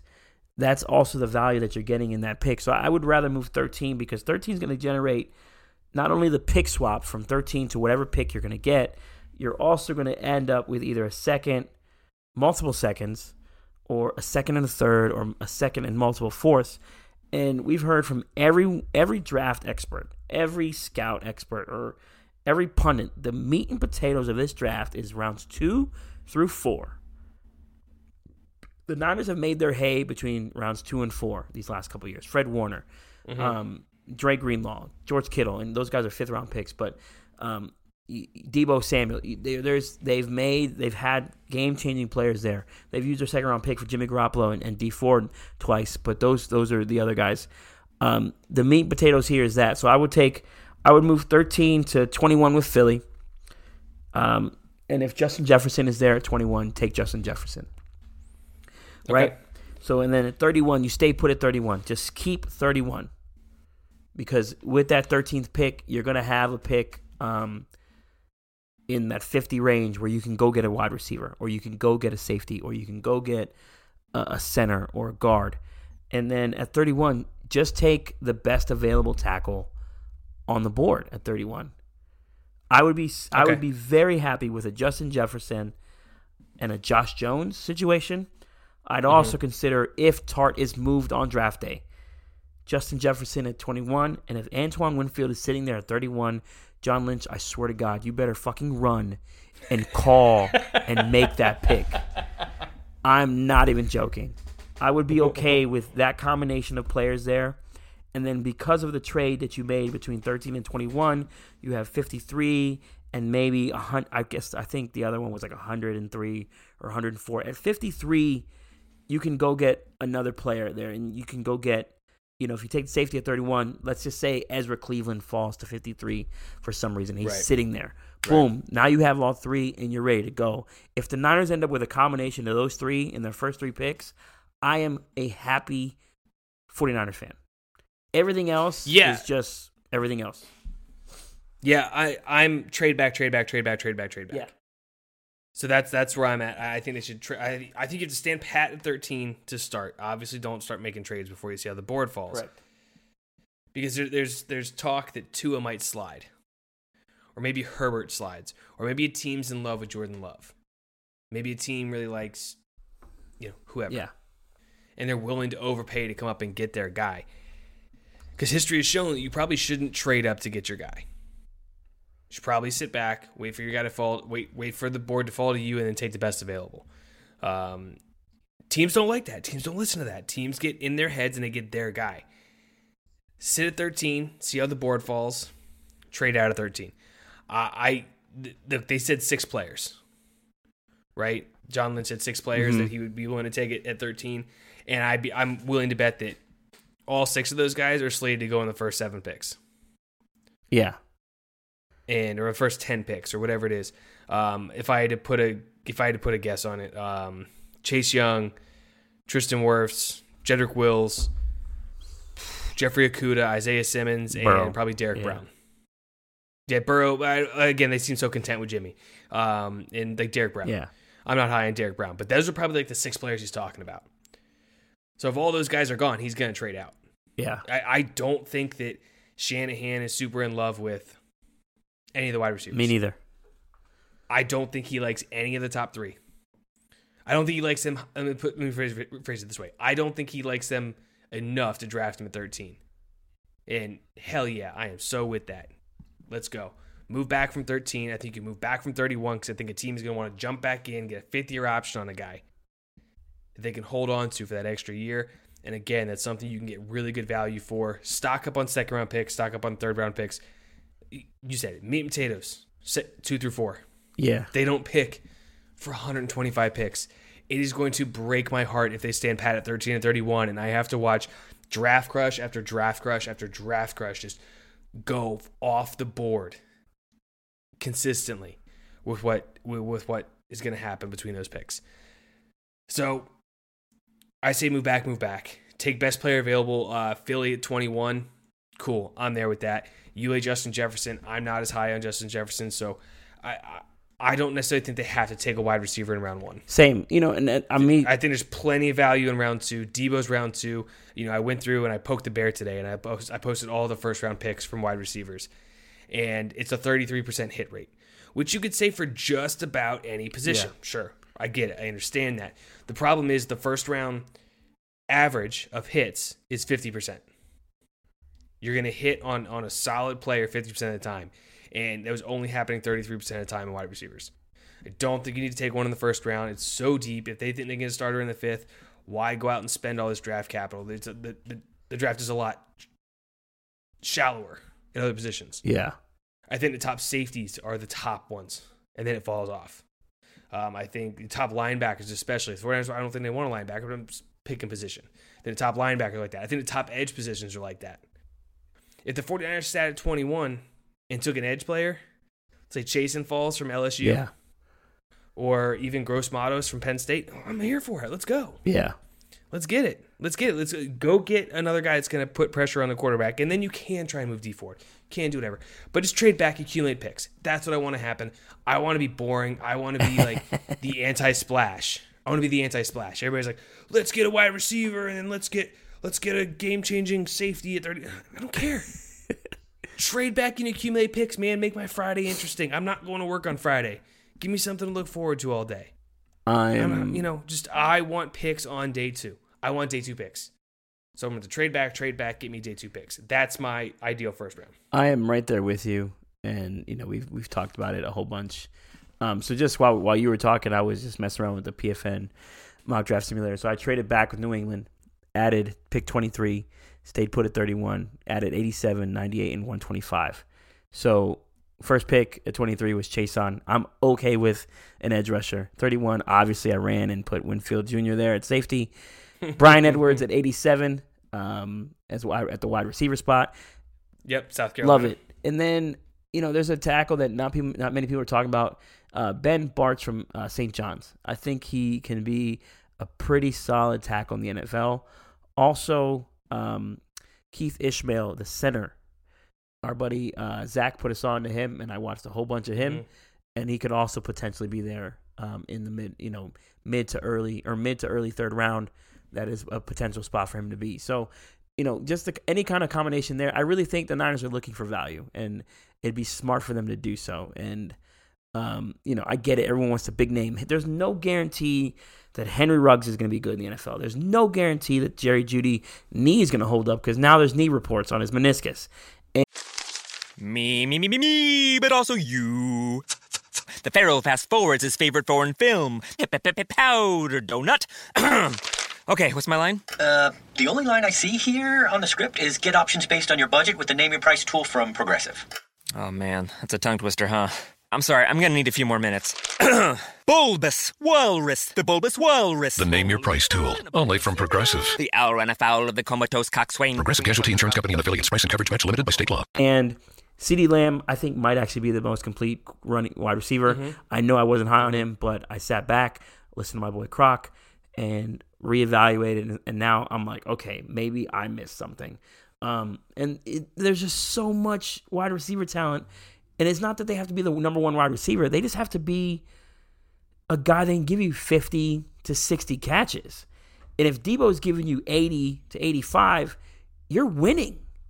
Like I, I really think Deebo is wide receiver one. Like I think that's just it for the you know for Kyle. And if he can get any production out of KB, you know where he's getting his 25 to 30 catches, of course Kittle's going to get his 70 to 80, and you got another 80 from Deebo, and then you have another you know 50 or 55 from this wide receiver you take in this class. That is a winning winning formula. You don't ha- you don't have to have a guy come in right away and be the number one guy. Um, and that's where guys like Bryan Edwards, D- Donovan Peoples Jones, um, our guy Easop Winston, um, Denzel Mims, if he falls, you know, I'm I'm, I'm okay with a guy Yeah. like that. There's there's just too much depth here, and I'm not saying I'm not saying if if if the if they like a guy, obviously take him at 13, but if they really don't like a guy, and, and I think that's what they they're going to do, is just really focus on a wide receiver in that third, second or third round, and go from there. But I, I, I really love Justin Jefferson. I've been saying that every every week on the pod, anyways. But I just wanted to throw that out there since we were talking. I wanted to make sure I was clear on what I was saying. Yeah, I, I, I did word real quick before we wrap this up because we do have to wrap this up because we're, we're running long. really we always say, yeah, we're gonna talk for 20 minutes and then we ramble on forever because we're idiots. Um, you, you brought up Eric Crocker. His wide receiver rankings. His wide receiver rankings are generally pretty good. Very good. Yeah. He's generally he's generally pretty on on point. Um, they go from CeeDee Lamb as his top guy, and he does the top 20 all the way down to Laviska Shenault. Laviska Shenault's been he's been projected in the first round for some people. Mm-hmm. Like there's just one to twenty. I mean, that's one to twenty. There's a guy who's twentieth on his list is being projected in the first round. You're also looking at guys like Gandy Golden was 15, KJ Hamler's 13, Denzel Mims was 14 for him, and, and a lot of this is is dependent on where they go. But there's just so much talent at the wide receiver position, so much talent, so much goddamn talent at wide receiver. They don't need to over, they don't need to over go overboard. Pick one at 13. It is not a failure if the 49ers trade back with one of the big three wide receivers on the board. It is not a failure if they trade back with all three of them on the board at 13. Do not look at the draft as it's only successful with their first pick. It's not how the NFL draft works. It's not how you reload a roster, and it's not how you build championship rosters like they have. Yeah. They, that's another thing people forget. This is a championship roster. There's not many spots left on this team. They're just not. You know, the yeah. back end guys are going to be replaced. But you know, but if you can find a guy that can you know come in and and you know unseat one of your you know guys you had the last couple years, and yeah, you'll have that. But I really, it's gonna be tougher to make this this this roster, and that's something Kyle always says during the beginning of preseason or or, uh, or the training camps. It's gonna be hard. I want it to get harder and harder as we make this roster because you mean you have a mm-hmm. community really good talent. So obviously the draft picks, those one through five guys are making the team. But you know, six, seven, those guys at the end of it, and the undrafted free agents have an uphill battle. So there's just that, and you know, it's right now. Niners need 12 spots to fill, and I really think they're gonna. I think they're gonna kill this undrafted free agency period. There's a lot of guys I've been talking to um, that might go undrafted, and they can find some gems there too. So I trust their undrafted free agency process too. So and that's one thing with John and Kyle. I'm very confident in both their abilities to um, evaluate talent. Maybe not so much with C.J. Beathard and, and, and, a couple other misses they had, but everything else they've done has been pretty good um, outside of that first draft. So I, am I'm, I'm here for for it. They just made the Super Bowl. Guys freaking out about yeah. what what PFF says on war. Like shut up. Like that's just stupid. Um, I, I'm I'm fully invested and confident in this front office to get it. So we are here with Khalil Brooks, inside linebacker, outside linebacker, safety for Middle Tennessee, um, the multifaceted uh, defensive player. Uh, Khalil, what's going on, man? How you doing? I'm doing good. Just trying to maintain, um, stay healthy, and uh, also stay in shape. Yeah, so let's. I mean, that's pretty much what we've been starting off with everybody. Is is with COVID nineteen, coronavirus, the Rona, whatever you want to call it. With that going on, how are you getting your tape out there? How are you training? How are you preparing yourself for the draft? Yes, sir. Uh, with everything closed, uh, in Atlanta, Georgia, they closed off all the parks and um, football fields, stuff like that. Uh, I just find any open grass I can find, um, just to just to find uh, what not gated, but and even I just try to go in my uh, front yard or front driveway, and then I just do kind of just different drills and stuff like that. Just just trying to be creative as possible, just to be stay in shape. Uh, also, uh, just find new ways to you know making it harder on myself. Uh, just doing stuff on concrete. I know it's not grass. You don't have um, you know you don't have grass so you can play and stuff like that. So it's gonna also make it harder for me. So when I'm on the field, so it'd be a lot easier. No, that makes sense. A lot of guys are getting creative right now. You you kind of have to, um, especially in places like you know Georgia and you know where everything's kind of completely shut down. I know Georgia is kind of trying to open everything up right now um, to kind of get ahead of this you know transition back to normalcy. Um, you know, speaking with transitions, you know, from you know in in, in watching you play um, you know, there's been a, there's been some talk about you played linebacker in college, but the idea of you playing a strong safety type role in the NFL. How has that transition gone for you? And have teams asked about that? Your capabilities to play in coverage, play in the box, um, and if, in your willingness to make that kind of transition from linebacker to safety. Yes, sir. Um, even with the transition this year, uh, I played a lot of man to man. I played a lot of nickel, nickel backer, money backer for Middle Tennessee State throughout the years. Um, they used me a lot, uh, blitzing uh, and coverage. Uh, just I was always the guy that was centerpiece of the defense. And um, the safety spot that we have that drops down, our strong safety spot in the, the nickel linebacker, money backer that we have, they kind of do the same things, but they do it on different sides. So it it, it wouldn't be a, a, a difficult option for me to play safety, and it's something that I've done throughout my career at MTSU, just a different name for it.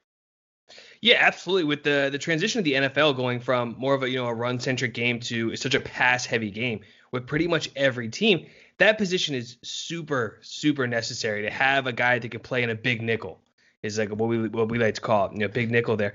Um, so you know, what do you think is your biggest strength of your game? My big my biggest strength of is the knowledge of the game. I'm just being up to date and up to par on on the tendencies of different players, uh, the different options that they have, uh, and just being a player that has a high motor. I'm always gonna play, giving my all each play, um, and just bring that leadership to different teams and be, just playing my role, whether the, whether the role special teams, whether the role is being a starter. uh, I'm gonna do it, do the best I can, just being a team player. Yeah, that's that's uh that's what these these uh these pro teams want to hear. They want to hear that leadership and and and being a team player. Where where does that come from? Did that come from anybody in in the home, your family, anyone? You know, kind of set that kind of example for you, or anyone you look up to inside your family that you know you you lend you lean towards when it comes to you know your football career and things like that.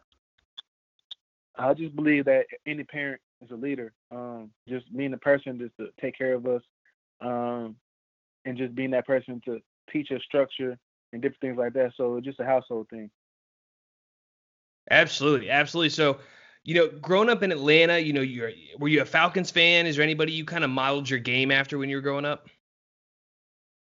Um, we was growing up. I I wasn't any fan of a team. I was kind of like a bandwagon, um, bandwagon fan, just picking the best best teams that were available, or just pick, picking just different players that I like. Um, some some players that I like, um, like Ty- Tyrann Mathieu, uh, Jabril Okay. Peppers in college. Uh, just guys like Ed Reed, uh, Earl Thomas, just guys who look similar to me and play the game at the high level. Ed Reed, boy, the best safety you ever seen, boy. I know exactly what you mean, man. It was awesome to see him getting enshrined in the awesome to see him getting enshrined in the Hall of Fame. Um, yes, sir. and you know with this this transition going to the NFL and and and, and things like that, you know, then we are we're a 49er podcast, so we have a Middle Tennessee guy uh, on the roster, Richie James. Have you had any contact with him on the draft process or any type of words of advice he's offered you or any type of conversation you guys may have had?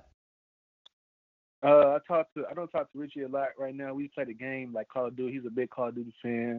uh, but I talked to him uh last last in the fall, and he just talked to me about you know he went late late in the draft, and he was telling us telling all the guys just you know just appreciate the moment in college and just um, just know that NFL is a business and just understand that you know you got to give it your best you can every day, and uh, that's what he's shown us. He's shown us uh, his, the different things he can do in the field, being a, a kick return, punt return, a receiver guy, and just I know that guy. He works extremely hard. Just seeing the way he worked. Um, I came in early at Middle Tennessee State, and he's the kind of guy that brought me into his his home. And when I first got there, and just, we just been, being close when I was young, and just seeing the way he grew up, and just seeing the way he um, elevate his game at Middle Tennessee is just something just to just something I want to be I want to do as well if, if I get shot to NFL. So Richie told you to enjoy the college game and enjoy the moment and stuff. So so what was your favorite moment from your college career?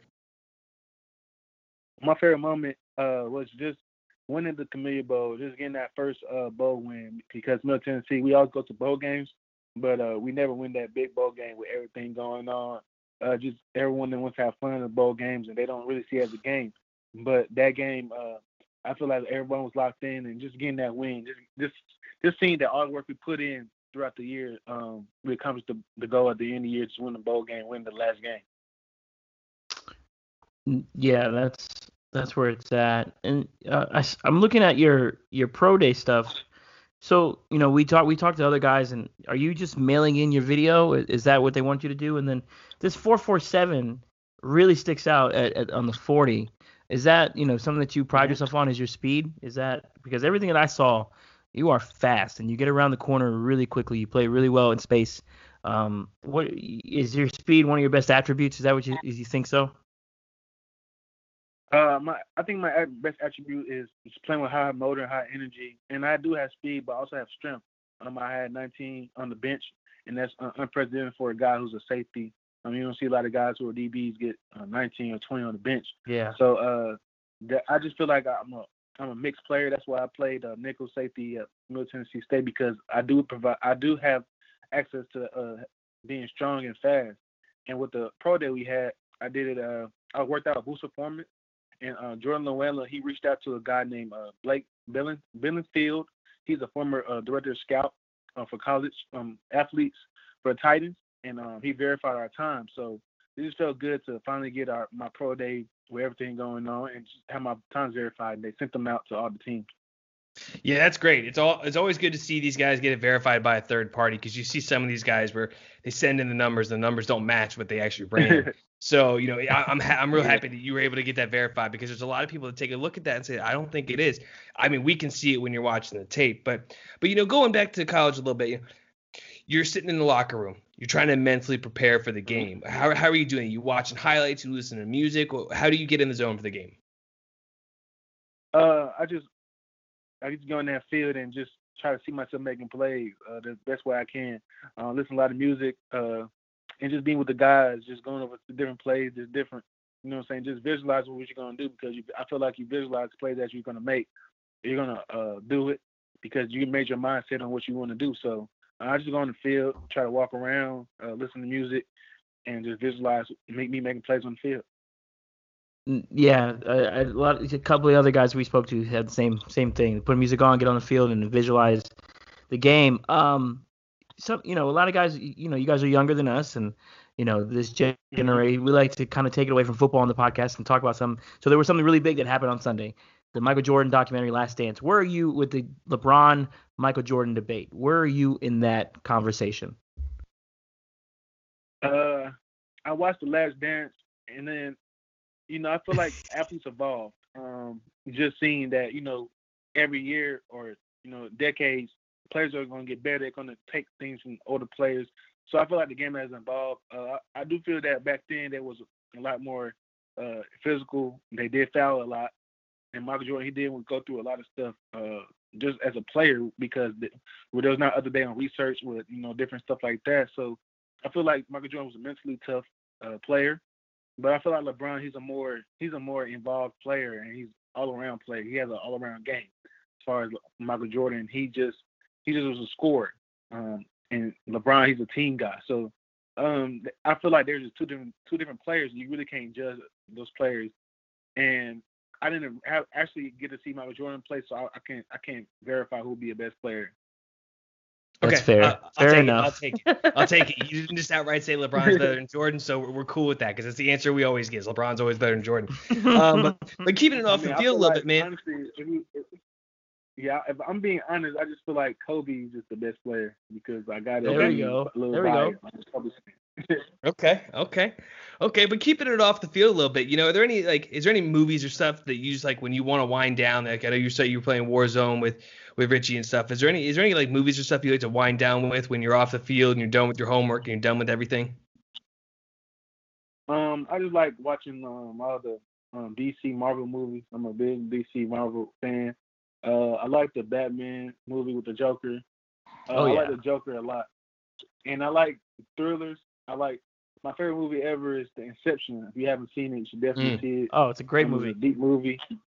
It's a great movie, just about dreams within dreams.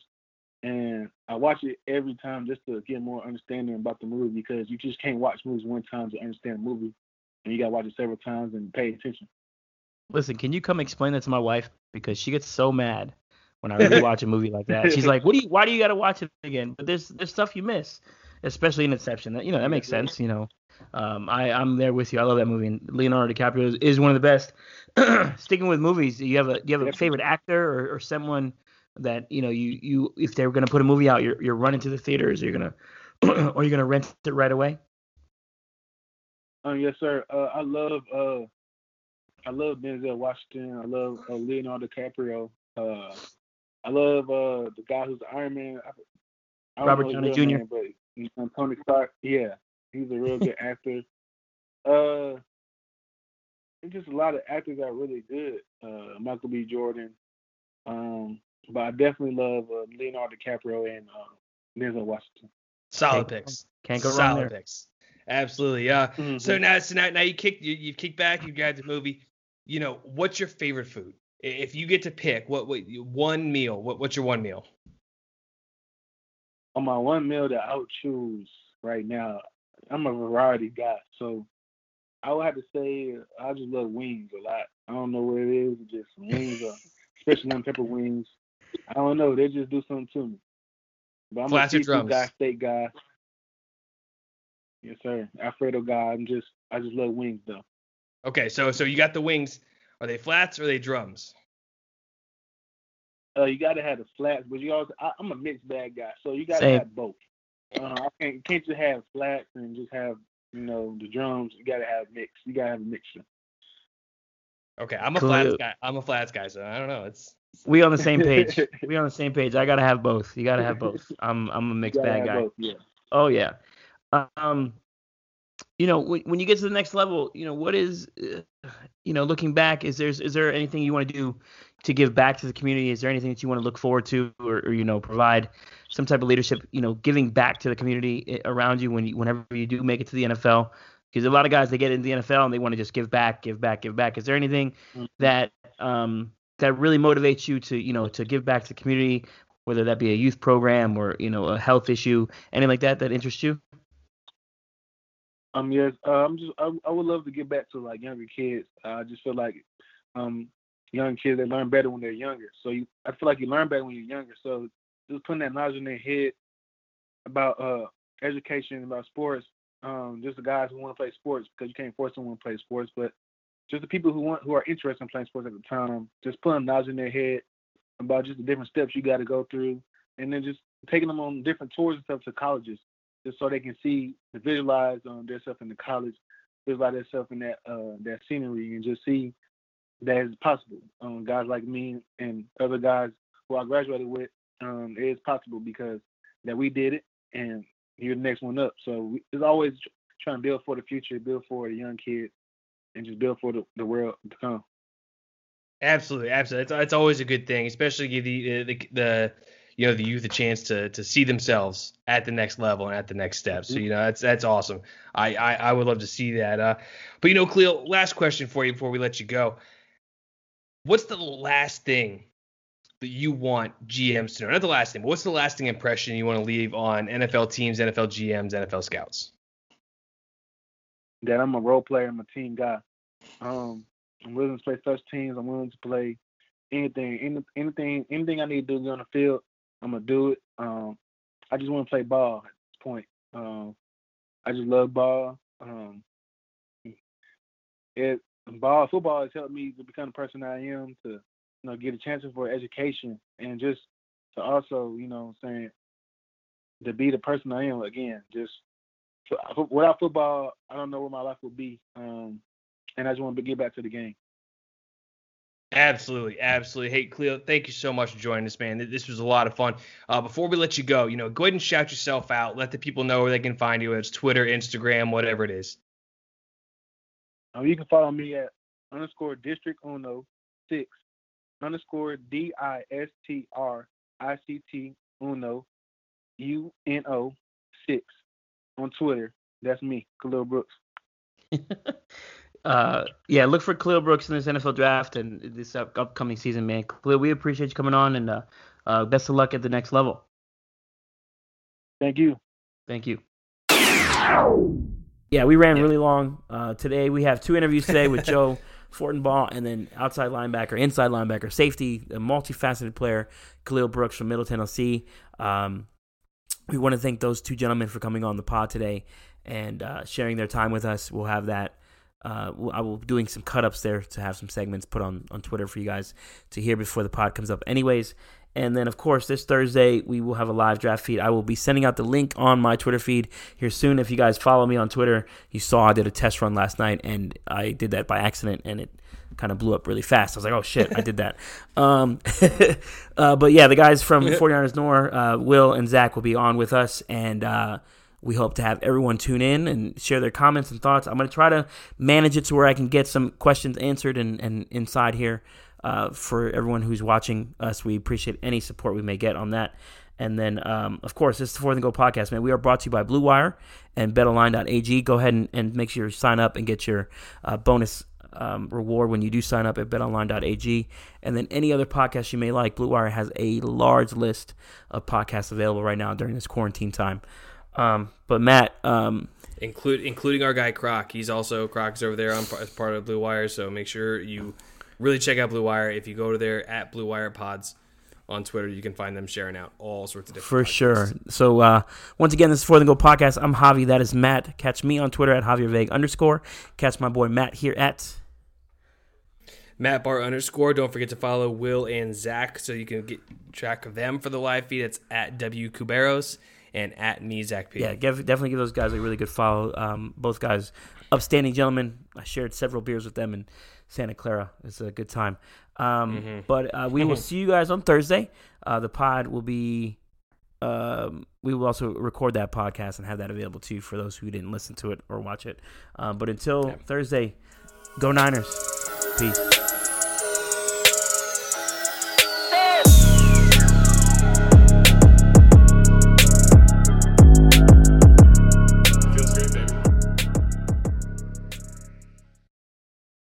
Good afternoon. Would you like to try a free sample of our double fudge brownie? Oh, sure. Mmm, that's very good. I- I'll just take one more, just to be sure. Yep, hmm, still very good. Some things never change, like never being able to take just one free sample. And Geico saving folks lots of money on their car insurance. Mmm, is that macadamia nut I taste? Let me take one more. Sir, mm. yeah, I thought so. 15 minutes could save you 15% or more. Wendy's Baconator is the ultimate bacon cheeseburger that puts all other cheeseburgers to cheeseburger shame. And now we're bringing that same big bacon energy to shake up and wake up your breakfast with the Breakfast Baconator. Stacked with the fresh cracked egg, sausage, cheese, and bacon. And right now, you can get a free Breakfast Baconator with purchase in the Wendy's app. So get to Wendy's and always be baconating. We got you. Offer available at participating U.S. Wendy's for a limited time during breakfast hours only. Offer must be redeemed via the app. Account registration required.